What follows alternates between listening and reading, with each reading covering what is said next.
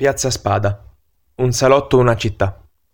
Potremmo definirla il salotto della cittadina termale, dedicata all'ingegner Niccolò Spada che la fece progettare dall'architetto Giulio Magni.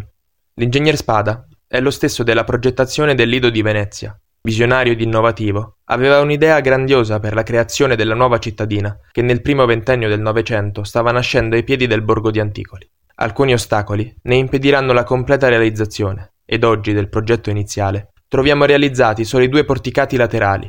La chiusura sul fondo della piazza verrà realizzata dopo la seconda guerra mondiale. La piazza, ombreggiata da centenari alberi di platano, è il cuore della zona tra le fonti. Intorno alla piazza potrete notare alberghi di inizio secolo, dalle linee architettoniche gradevoli e abilmente decorati con stucchi, divisi in villini, così come un tempo si amava ospitare chi veniva a passare le acque.